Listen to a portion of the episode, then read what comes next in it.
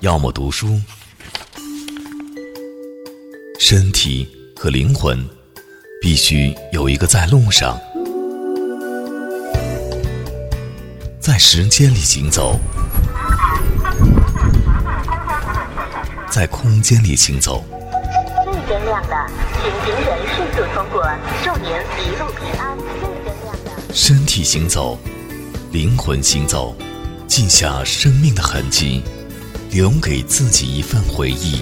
这里是背包客有声电台，陪你一起感受人生路上的风景。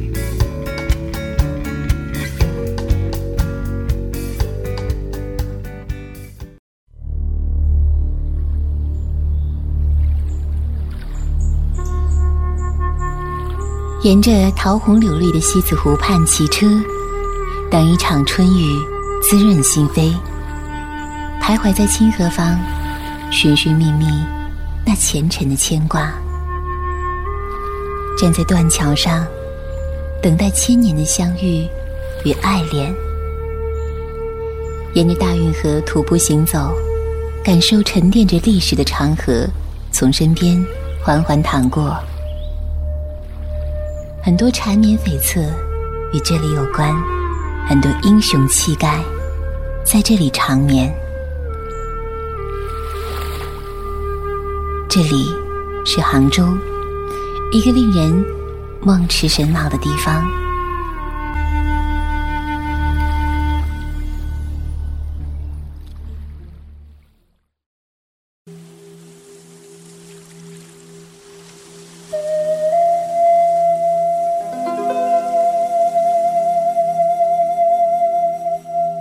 人们都说上有天堂，下有苏杭。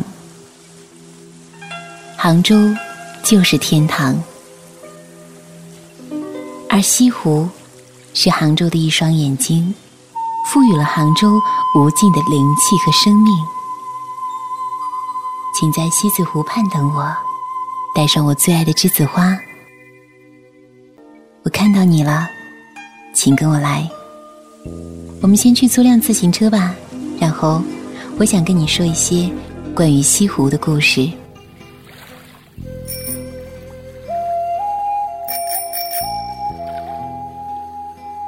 那边的桥，它就是断桥。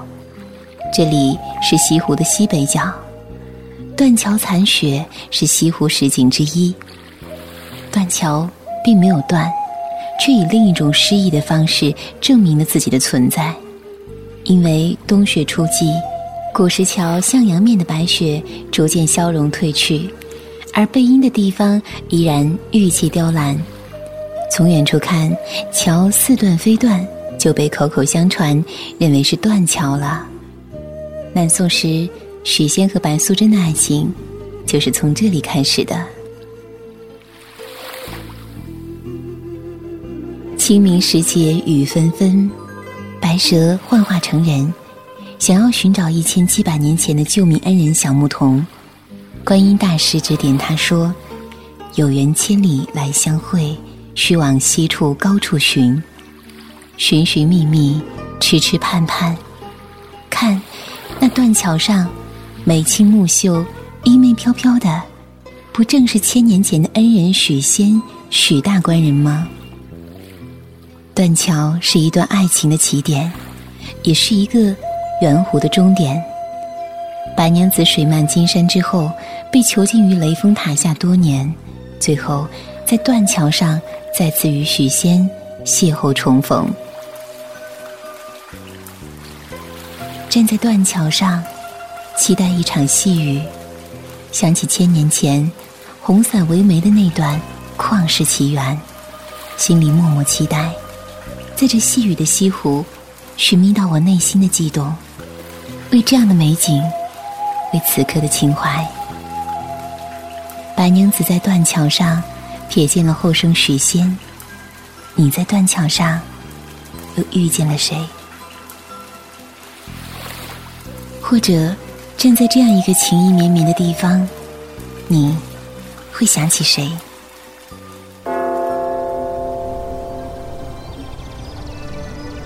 看北边那座秀丽的山峦，它是宝石山。山上的宝柱塔已立了千余年，远远的就能瞧见。不过，半山腰的抱朴道院却不是每个人都去过。过去道院里经常会看到几个仙风道骨的女道士在抬木料，她们自力更生，不与凡尘纠结。这里没有嘈杂，只有六根清净的幽僻。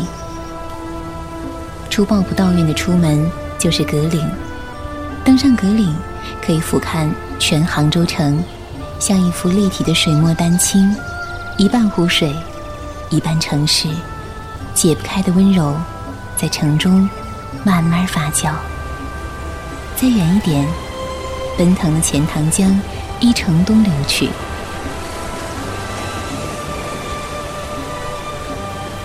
古时的杭州城很小，你看，从青春门开始，经武陵门到望江门、清泰门，总共九个城门。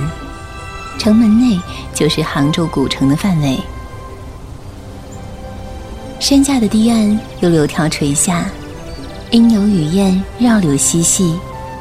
远处一抹青山上藏着楼宇亭阁，我总会想象着古时的达官贵人在这里夜夜笙歌，暖风熏人醉。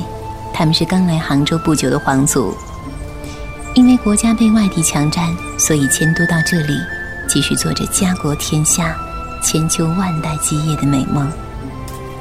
这个朝代。历史上称为南宋，因为陶醉在西湖的美景中，把国仇家恨抛之脑后，也忘记了北方依然奋力抵抗外敌的万千将士如何孤立无援。这里的他们，沉迷于人间天堂的繁华美丽，弹冠相庆，大肆歌舞。山外青山，楼外楼，西湖歌舞，几时休？暖风熏得游人醉，直把杭州作汴州。看来说江南不适合定都不无道理，只是因为这里太悠闲，太美好。我们下山吧，沿着白堤向南前行。白居易曾有一句：“最爱湖东行不足，绿杨阴里白沙堤。”这条白堤，虽然并不是白居易主持修建的那条，但是杭州人为了纪念这位老父母官，依然把这里也称作白堤。欣赏白堤的最好时节就是春天，因为一株柳加一株桃，桃红柳绿，总让人觉得是恍惚走进了世外桃源。老杭州人一定会建议你从断桥这头。往孤山走，也就是我们现在的前行方向。为什么要这样呢？原因很简单，因为这样才能看到远处山川如黛、水色潋滟的美丽。地上的长凳上，总会有年轻的男女在附耳低语，欢声笑语。这里是爱情产生的地方。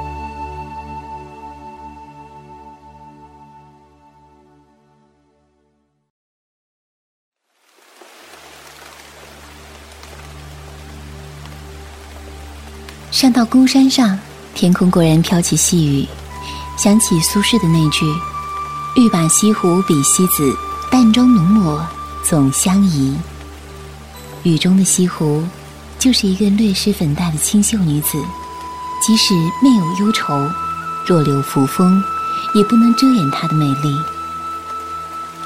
这么的，就想起西施来，说西施的美，让鱼中的鱼儿都沉醉。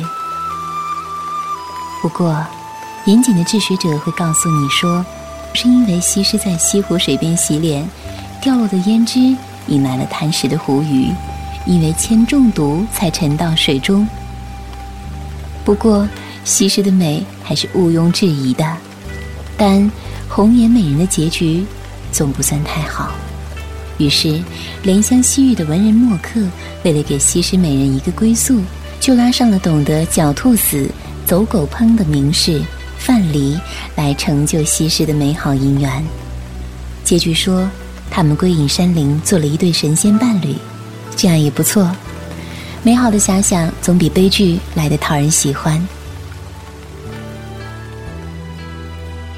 看来，这西湖边上。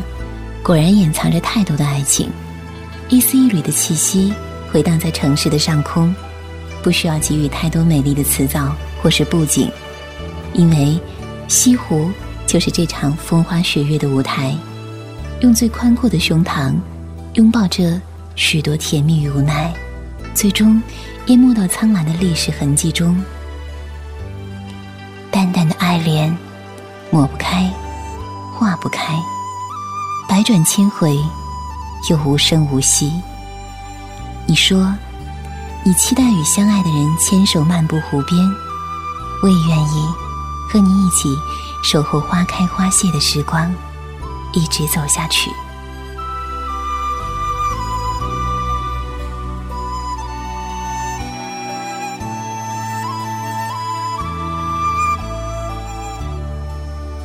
前面的小山就是孤山。据说曾是康熙下江南时的行宫，四面环水，只有两堤相连，算得上是福地了。向北望可以看到来时的宝石山、宝柱塔；向南望是我们的下一站的去处——雷峰塔。湖水清漾，一条条的鱼儿在水中追逐嬉戏，吹出一颗颗的水泡泡来。旅途的好处就是边走边看。体会不一样的情怀、故事。比如说，现在身边的游客念叨：“毕竟西湖六月中，风光不与四时同。接天莲叶无穷碧，映日荷花别样红。”那颤颤的山东话的确淳朴可爱。他们说看惯了青砖红瓦和黄土地，看到锦绣江南的圆润细腻，自然特别激动。说到江南。便想到杭州，而这杭州又总离不开荷花。虽然只是四月的春天，而湖中的荷不过才露出尖尖角来，可还是会联想起西湖烟水茫茫、白顷风潭、十里荷香的种种好处。到了夏天，一定是这样吧？山如青黛，水如愁，人的心也不由得。柔软荡漾。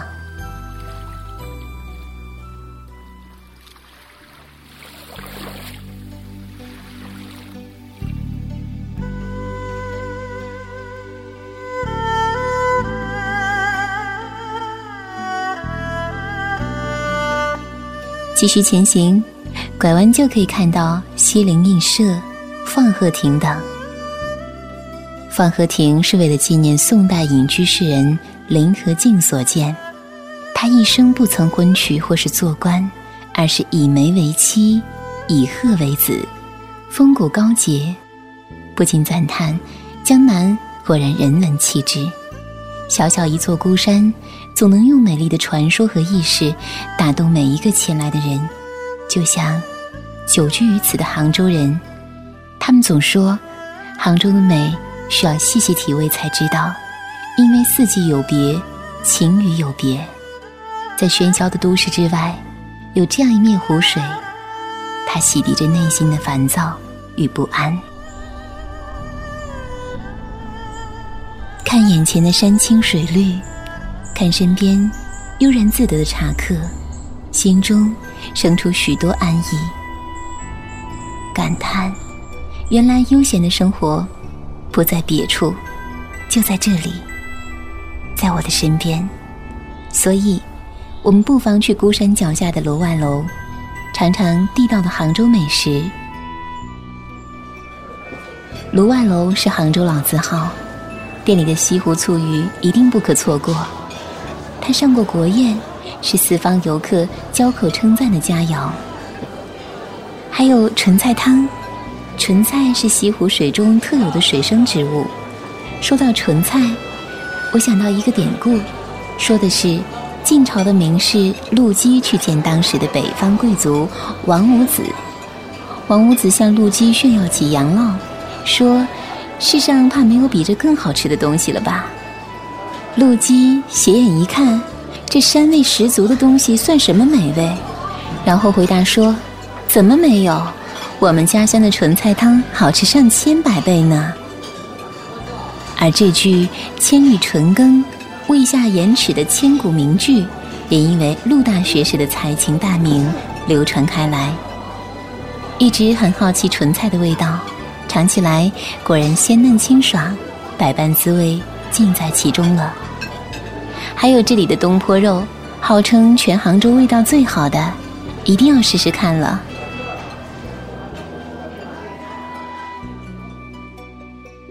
过西泠桥，桥畔是苏小小墓，旁边是一座木材亭，毫不起眼的一座六角小亭。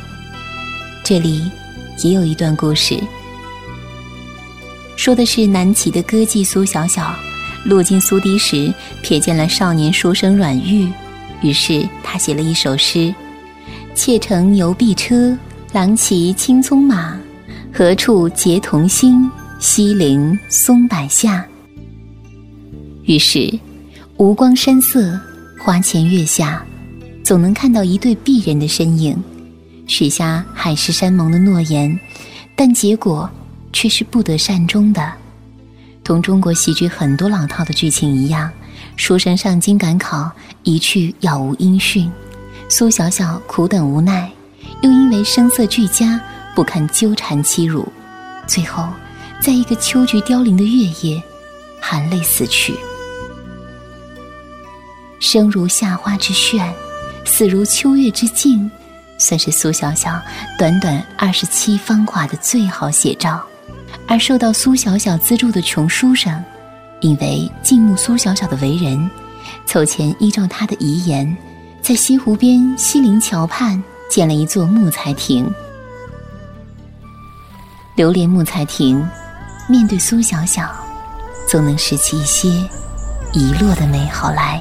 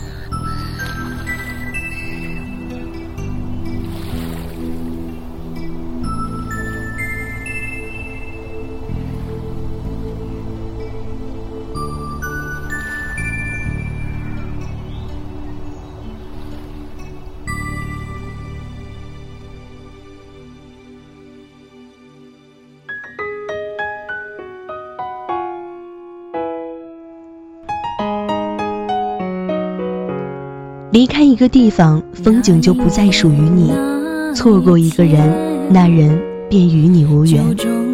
不一样的梦想，不一样的旅行，不一样的人生，不一样的风景。我在路上，你在哪里？背包客有声电台线下青年旅社“围城时光”九月十五日开业，欢迎广大驴友在这里分享你的旅行故事。更多资讯，请关注我们微信平台 lxtx 五二一，新浪微博背包客有声电台。不回头，不道别，再沉醉也有极限。再一次，再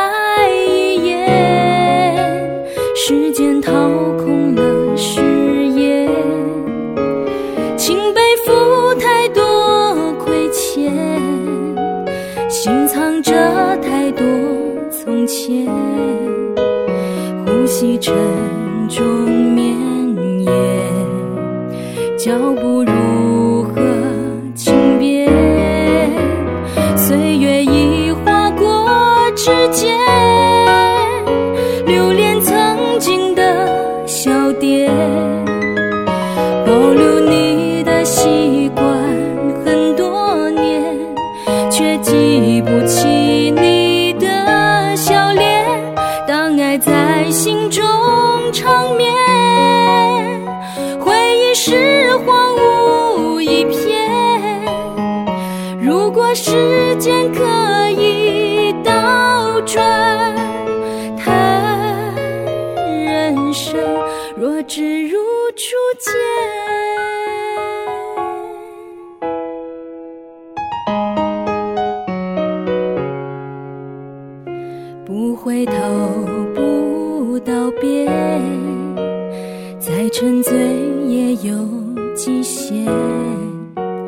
再一次，再一眼，时间逃